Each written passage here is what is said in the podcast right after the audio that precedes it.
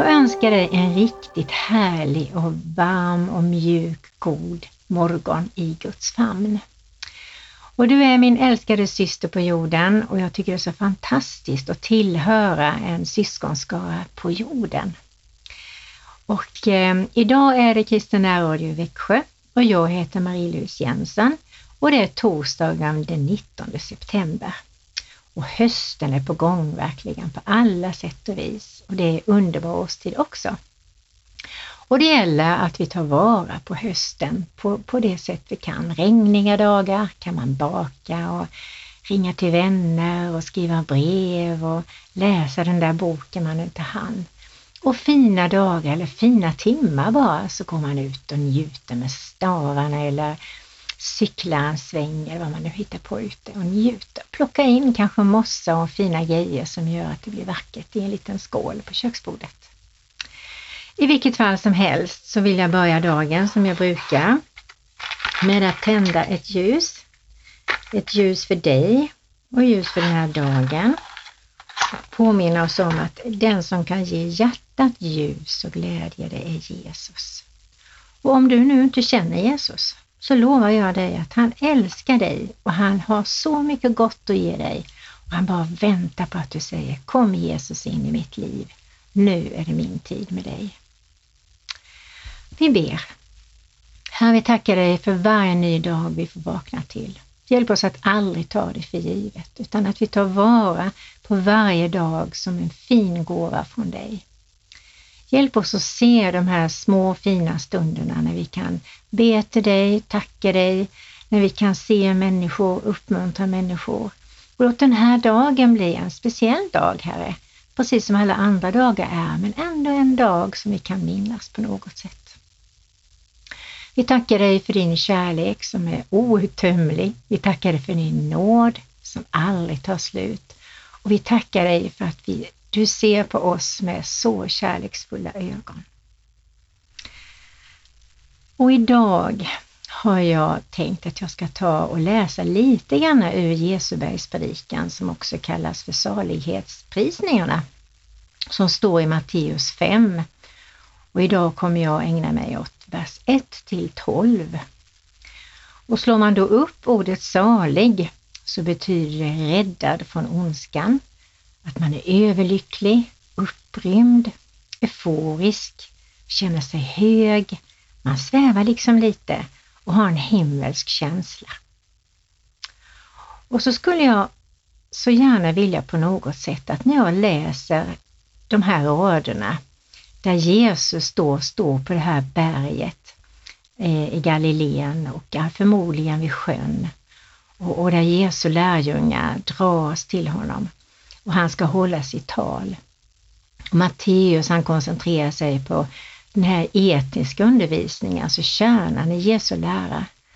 Och eh, det handlar om den kristna livsstilen som Jesus predikar om då. Och tänk dig själv, du har gått dit och du sätter dig ner och du är så sugen på att lyssna på Jesus. Du känner solen som är varm i luften och i ryggen och en, en vind som fläktar lite grann. Och där sitter du med fullt med folk och lyssnar på Jesus. Och då börjar jag. När Jesus såg folkskarorna gick han upp på berget. Han satte sig ner och hans lärjungar kom fram till honom. Då började han tala och undervisa dem. Saliga är de som är fattiga i anden. De tillhör himmelriket. Saliga är de som sörjer, de ska bli tröstade. Saliga är de ödmjuka, de ska ärva jorden. Och saliga är de som hungrar och törstar efter rättfärdighet, de ska bli mättade.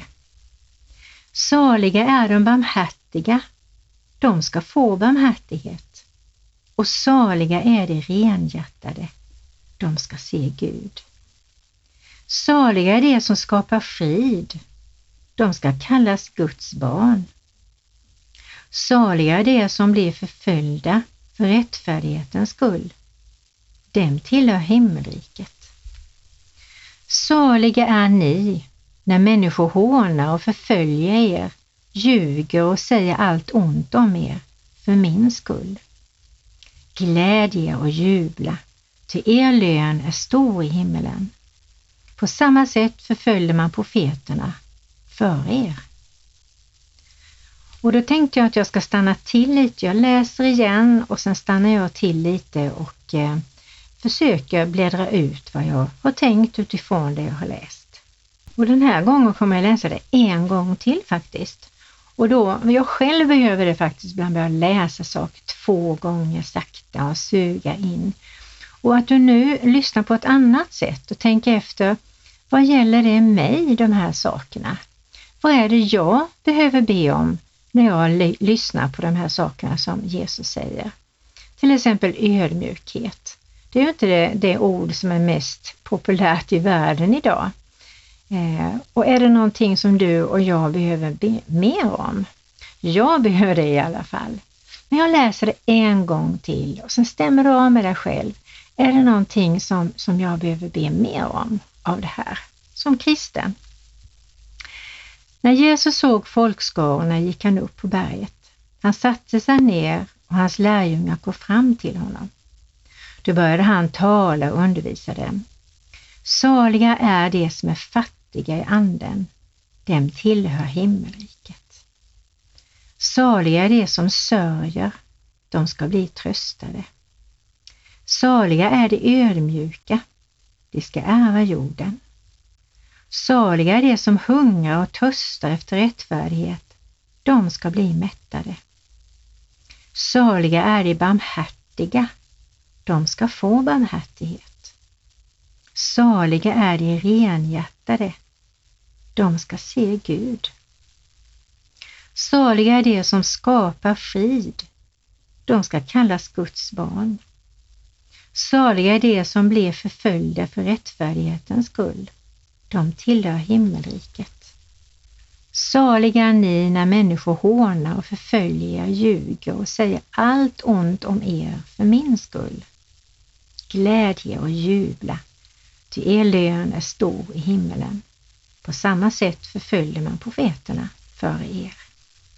Och innan jag bläddrar ut det här så kan du ligga och be eller sitta eller var du är eh, över det som kommer till dig. Och under tiden så spelar jag en sång som heter Ödmjukhetens konung. Eh, och det är Mattias Mattisson som sjunger den och en tjej som heter Therese Mattisson. Varsågod.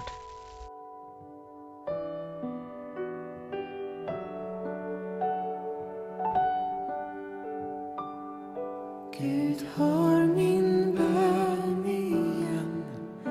Lär mig ödmjukhet.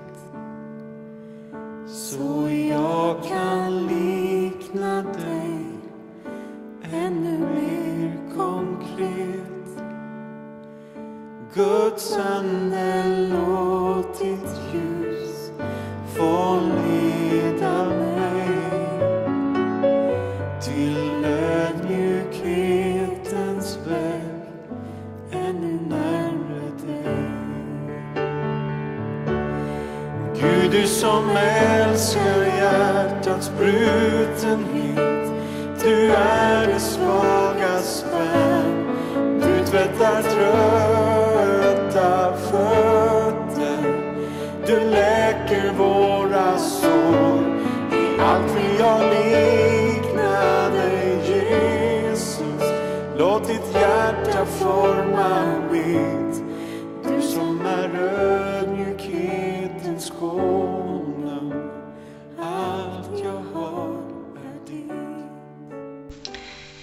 Ja, det är många löften här och det får vi också välja och tro på. Och vi kan ju börja fundera lite grann över vad han menar när vi, när vi sörjer. Och då tänker jag kanske att vi sörjer över synden som vi ser i vårt samhälle och på vår jord. Eller kanske synden i oss själva som vi inte kan sluta med. Områden i våra liv som vi känner liksom, jag kan inte detta, Gud hjälp mig. När vi läser nyheter, ser på tv, hör olika saker, vad som händer i Sverige och i världen. Hur ondskan tar olika områden och förstör. Och att vi lider över det. Och det lidandet för människor som vi kanske ser i vår närhet. Vi vet vi kan inte göra någonting för att hjälpa dem. Men vi kan be för dem.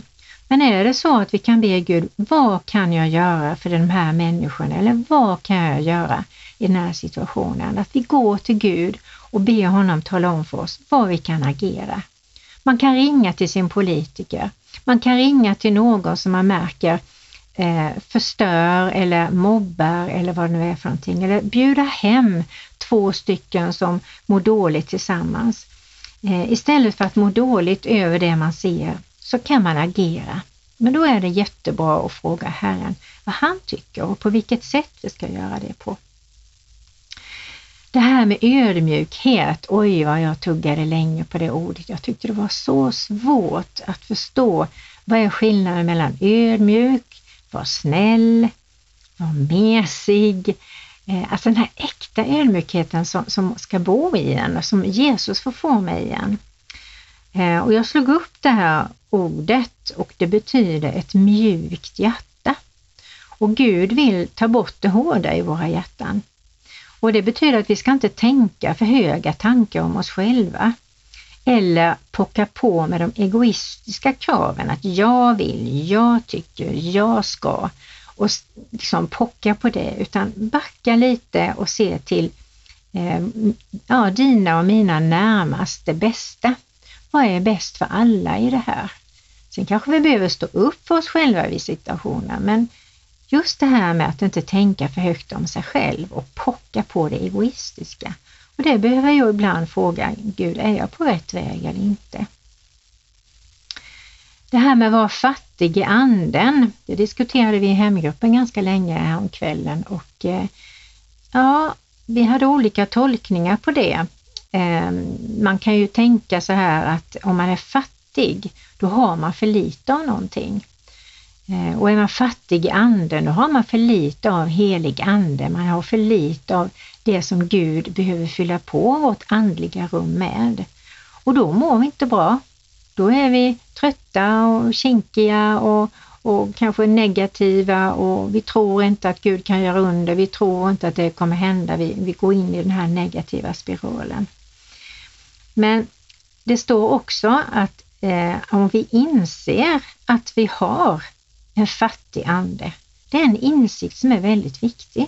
Ibland kan man skylla på andra som man tycker gör sig eller så som man mår dåligt av. Men egentligen kanske det handlar om mig och dig, att vi inte är påfyllda av det goda som Jesus vill ge oss. Vi behöver ha ett förkrossat hjärta, alltså verkligen. Jag behöver Jesus jättemycket, jag behöver de här gåvorna, jag behöver kraften, jag behöver livslust eller jag behöver kreativiteten, jag behöver det och det. Och vi kan aldrig sluta att be om det som vi känner att vi saknar. Och det tycker Gud om. Och det är ju en längtan efter att få bli verksamma i Guds plan, den här längtan som vi har. Och tänk att vi får vara den som tjänar stjärnhimlens konung, alltså kungarnas kung och herrarnas herre. Och ska vi göra det med glädje, då står någonstans i Ordsboken så här, att det du inte gör med glädje och kärlek är ingenting värt. Va? Det du inte gör i glädje och kärlek är ingenting värt. Det är ganska tydligt. Och det har tagit tag i mig, det här ordet. Så när jag ska göra någonting och jag känner, mm, jobbigt, vill helst titta på något annat, så får jag be Gud, ge mig glädje och kärlek detta. Så att det, så att det blir gott det jag gör. Och att det sprider goda cirklar runt omkring mig där jag är. Och eh, bara för att förstärka det här känslan att vi tjänar kungarnas kung och herrarnas herre, så spelar jag nu då Stjärnhimlens konung av Klas Wålstedt. Varsågoda.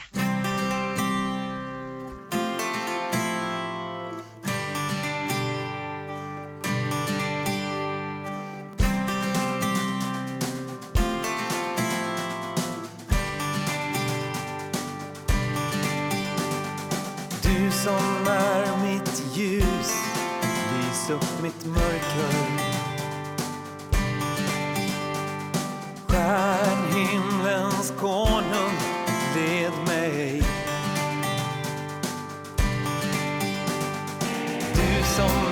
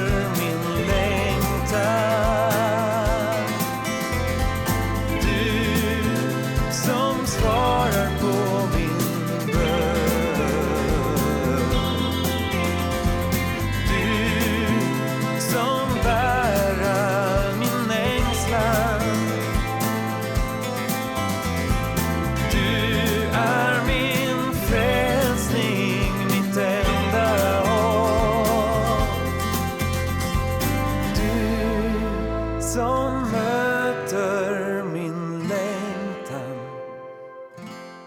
Hungrar vi och törstar vi efter rättfärdighet verkligen?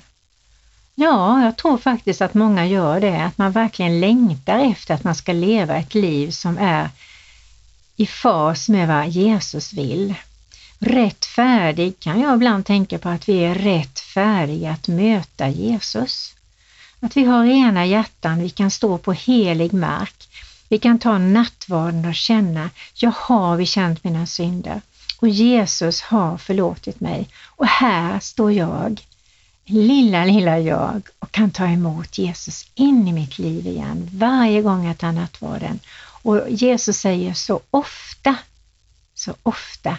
Och då tänker vi ska ta nattvarden ofta. Och leva i rättfärdighet är väl också att inse att vi behöver den försoning, förlåtelse och allt det som Jesus tog på sig på korset. Alldeles frivilligt, för att när vi bekänner så blir vi rentvättade och fria och påfyllda så att vi inte har fattiga hjärtan utan vi, vi blir påfyllda och då finns det gott om plats för Herren. Och så kan man fråga sig, är jag barmhärtig?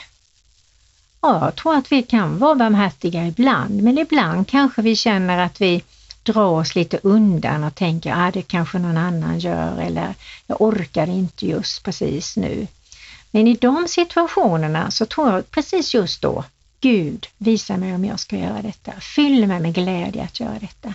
För Jesus säger ju som sagt var att det vi inte gör i glädje och kärlek är ingenting värt. Och vi vill ju att det ska vara värt det vi gör. Inte så att vi ska få någon belöning på det viset. Menar att vi känner att vi gjorde någonting bra och gjorde någonting rätt. Men just det här med barmhärtighet, att vi böjer oss ner och underlättar för andra. Eh, och där behövs vi. Kanske inte några stordåd utan små saker. Och att vi ber Helige Ande ge oss ögon så vi ser. Ja, ah, men där kan jag gripa in.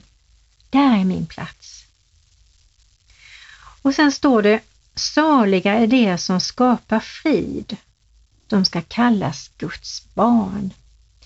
Och det här med frid, är ju, vi pratade om det också i hemgruppen, att det är ett mycket, mycket djupare ord än vad fred är. Man kan hålla fred på olika saker på arbetsplatsen, man känner att det är en fredlig miljö. Men att hålla frid eller skapa frid, det är nog bara det som vi kan göra med Jesu och Helige Andes hjälp. Alltså den här äkta, rena friden i oss. Och att vi skapar den där vi är på olika sätt. Och det får vi också be Jesus om att han hjälper oss och visa hur ska jag skapa frid här bland grannarna, i min familj, i min släkt. Hur skapar jag riktig frid? Och då behöver vi lära oss att lyssna. Och så får vi ta emot. Och så får vi be Gud om ett tillfälle. När ska jag göra detta? Och hur ska jag göra det? Och var börjar jag? Ge mig ett tillfälle, Herre. Det är viktigt det här med frid. Och jag tror att ni är precis som jag är. Man kommer in någonstans.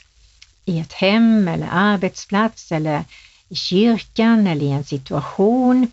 Bland människor på olika sätt. Eller i en förening. Och man känner nästan med en gång. Om det är glädje och frid eller om det är liksom negativ prat och, och, och skvaller eller vad det nu kan vara för någonting. Och då tror jag verkligen att vi behövs och att vi kan be Jesus, hur kan jag vända på det här? Hur kan jag skapa frid i den här situationen? Och där behöver vi Guds vishet, vi behöver mod och vi behöver sannoliken Helig Ande som leder våra ord från vår mun så att de kan tas emot på rätt sätt. Och det är inte lätt, men vi behövs för att tala ut det goda. Och vi behöver hjälp med det, allihopa. Som blir förföljda för rättfärdighetens skull, dem tillhör himmelriket. Det är många kristna idag som blir förföljda för att de lever ett kristet liv, tror på Gud och vill föra det här vidare. De dödas, de förföljs, de hånas, men också i vårt land sker det. Och eh, jag vet själv, man har blivit eh, förföljd eller man har blivit förtalad och eh, det gäller då att, att lära sig handskas med det och det är inte så lätt alla gånger. Men det är också ett löfte dem tillhör himmelriket. Och där vill vi ju vara. Saliga är ni människor som hånas och förföljs och där man ljuger om er och säger ont om er. Och då får vi se det som tröst att Jesus är med oss även i det. Och det kanske är någonting vi får räkna med mer och mer i framtiden. Men då får vi också be om urskiljningens gåva så att vi ser skillnaden. Är det mig de hånar och är elak emot och förtalar, eller är det Jesus i mig? Och när man inser att nej, men det är Jesus i mig de håller på med, då får vi bara ge det till Jesus tillbaka. Och vi får be om Guds vapenrustning, att Jesus beskyddar oss. Och så får vi låta det rinna av. Och jag vet när Jesus han var på ett ställe där han var förföljd och förtalad och där de ville honom illa. Då står det att han borstade dammet av fötterna och gick sin väg. Och det kan vi ju också göra med högburet huvud. Att det är det sammanhang där det är så här. Ja, då kan vi borsta dammet ur fötterna och gå därifrån. Och nu vill jag läsa lite grann som tröstord nu då. För att vi kan göra vissa saker som vi klarar av. Vi kan be Gud att han hjälper oss att göra andra saker som vi känner vi klarar inte av. Men så står det så här i Efesiebrevet två. Också er har Gud gjort levande. Ni som var döda genom era överträdelser och synder. Tidigare levde ni i dem på den här världens vis och följde härskarna över jordens och luftens välde. Den ande som nu är verksam i olydnadens söner. Bland dem var vi alla en gång när vi följde våra syndiga begär och gjorde vad köttet och sinnet och egot ville. Av naturen var vi vredens barn. Vi liksom de andra. Men Gud som är rik på barmhärtighet har älskat oss med så stor kärlek. Också när vi ännu var döda genom våra överträdelser, att han har gjort oss levande tillsammans med Kristus. Av nåd är vi frälsta. Ja, han har uppväckt oss med honom och satt oss med honom i den himmelska världen i Kristus Jesus. För att i kommande tider visas en överväldigande rika nåd genom godhet mot oss i Kristus Jesus. Ty av nåden är ni frälsta genom tron, inte av er själva. Guds gåva är det. Inte på grund av era gärningar för att ingen ska berömma sig. Till hans verk är vi skapade till. I Kristus Jesus till goda gärningar. Som Gud har förberett så att vi ska vandra i dem. Så är det. Å ena sidan har vi ett ansvar det vi gör. Vi kan be om förlåtelse. Vi kan be om Guds nåd. Vi kan gå till den det berör och rätta till eller vad vi nu behöver göra. Men det vi inte klarar och vi bekänner, då får vi bada i nådens kärleksfulla hav. I Guds nådefulla famn. Och det ska vi ta åt oss varje dag. Och jag vill avsluta den här samlingen som vi har haft nu, andakten, med en bön och sen spela sången Gör det lilla du kan som avslutning. Och Herre, vi vill bara tacka och prisa och lova dig för att du vet precis vad vi behöver.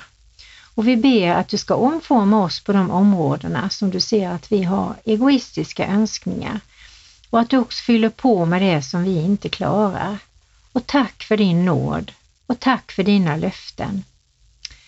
Herre, du ser att vi är ledsna för det som vi inte klarar av. Men tack att du ger oss mod att rätta till saker och ting. Tack att du också ger oss mod att inte följa med den breda strömmen, Herre, som är populistströmmen. Utan att vi vågar gå den smala vägen. Och gör vårt allra, allra bästa i din kraft att gå på den smala vägen. Och känna att vi vill gå i din vilja. Vi väljer att gå i den viljan. Och att du kräver inte några stora saker av oss. Utan du älskar när du ser att vi gör det lilla vi kan. Tack Herre att du har en sån stor kärlek till oss. Och att du vill oss bara väl. Och vi tackar och prisar och lovar dig för att du är kungarnas kung och herrarnas herre. Och att det är du som ska regera i våra liv. Det är du som ska ta oss i handen och leda oss genom denna dagen och de dagar vi har kvar på jorden. Och tack för den trygghet, Herre, som vi har i dig. Och tack att du aldrig ger upp. Du har alltid tålamod. Du har alltid en öppen famn. Och du är så klok och vis. Och vi bara älskar att få vara med dig. Och fyll oss med så mycket kärlek du bara kan, Herre. Så att vi får älska människor. Men också älska oss själva för de vi är. Och se oss själva och andra människor som värdefulla. Men fyll också på med mycket kärlek till dig, Herre. Så att vi får utgjuta vår kärlek till dig. Och njuta av att den här kärleken får in, inlämnas i oss. I vår kropp, i vår själ och vår ande. Och att vi får känna kärleken från dig. Verkligen uppleva den. Och få ge den vidare till människor runt omkring oss. Och nu blir det, gör det lilla du kan.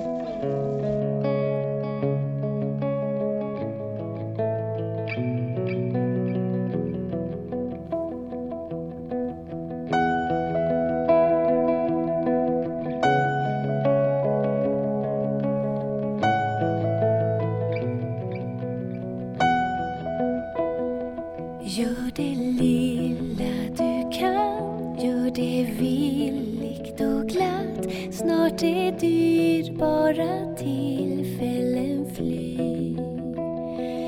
Efter vår kommer höst och på dag följer natt. Då kan hända ej morgon skall gry. Och var flitig att så medan ännu är tid, att din skörd måtte mogna i frid.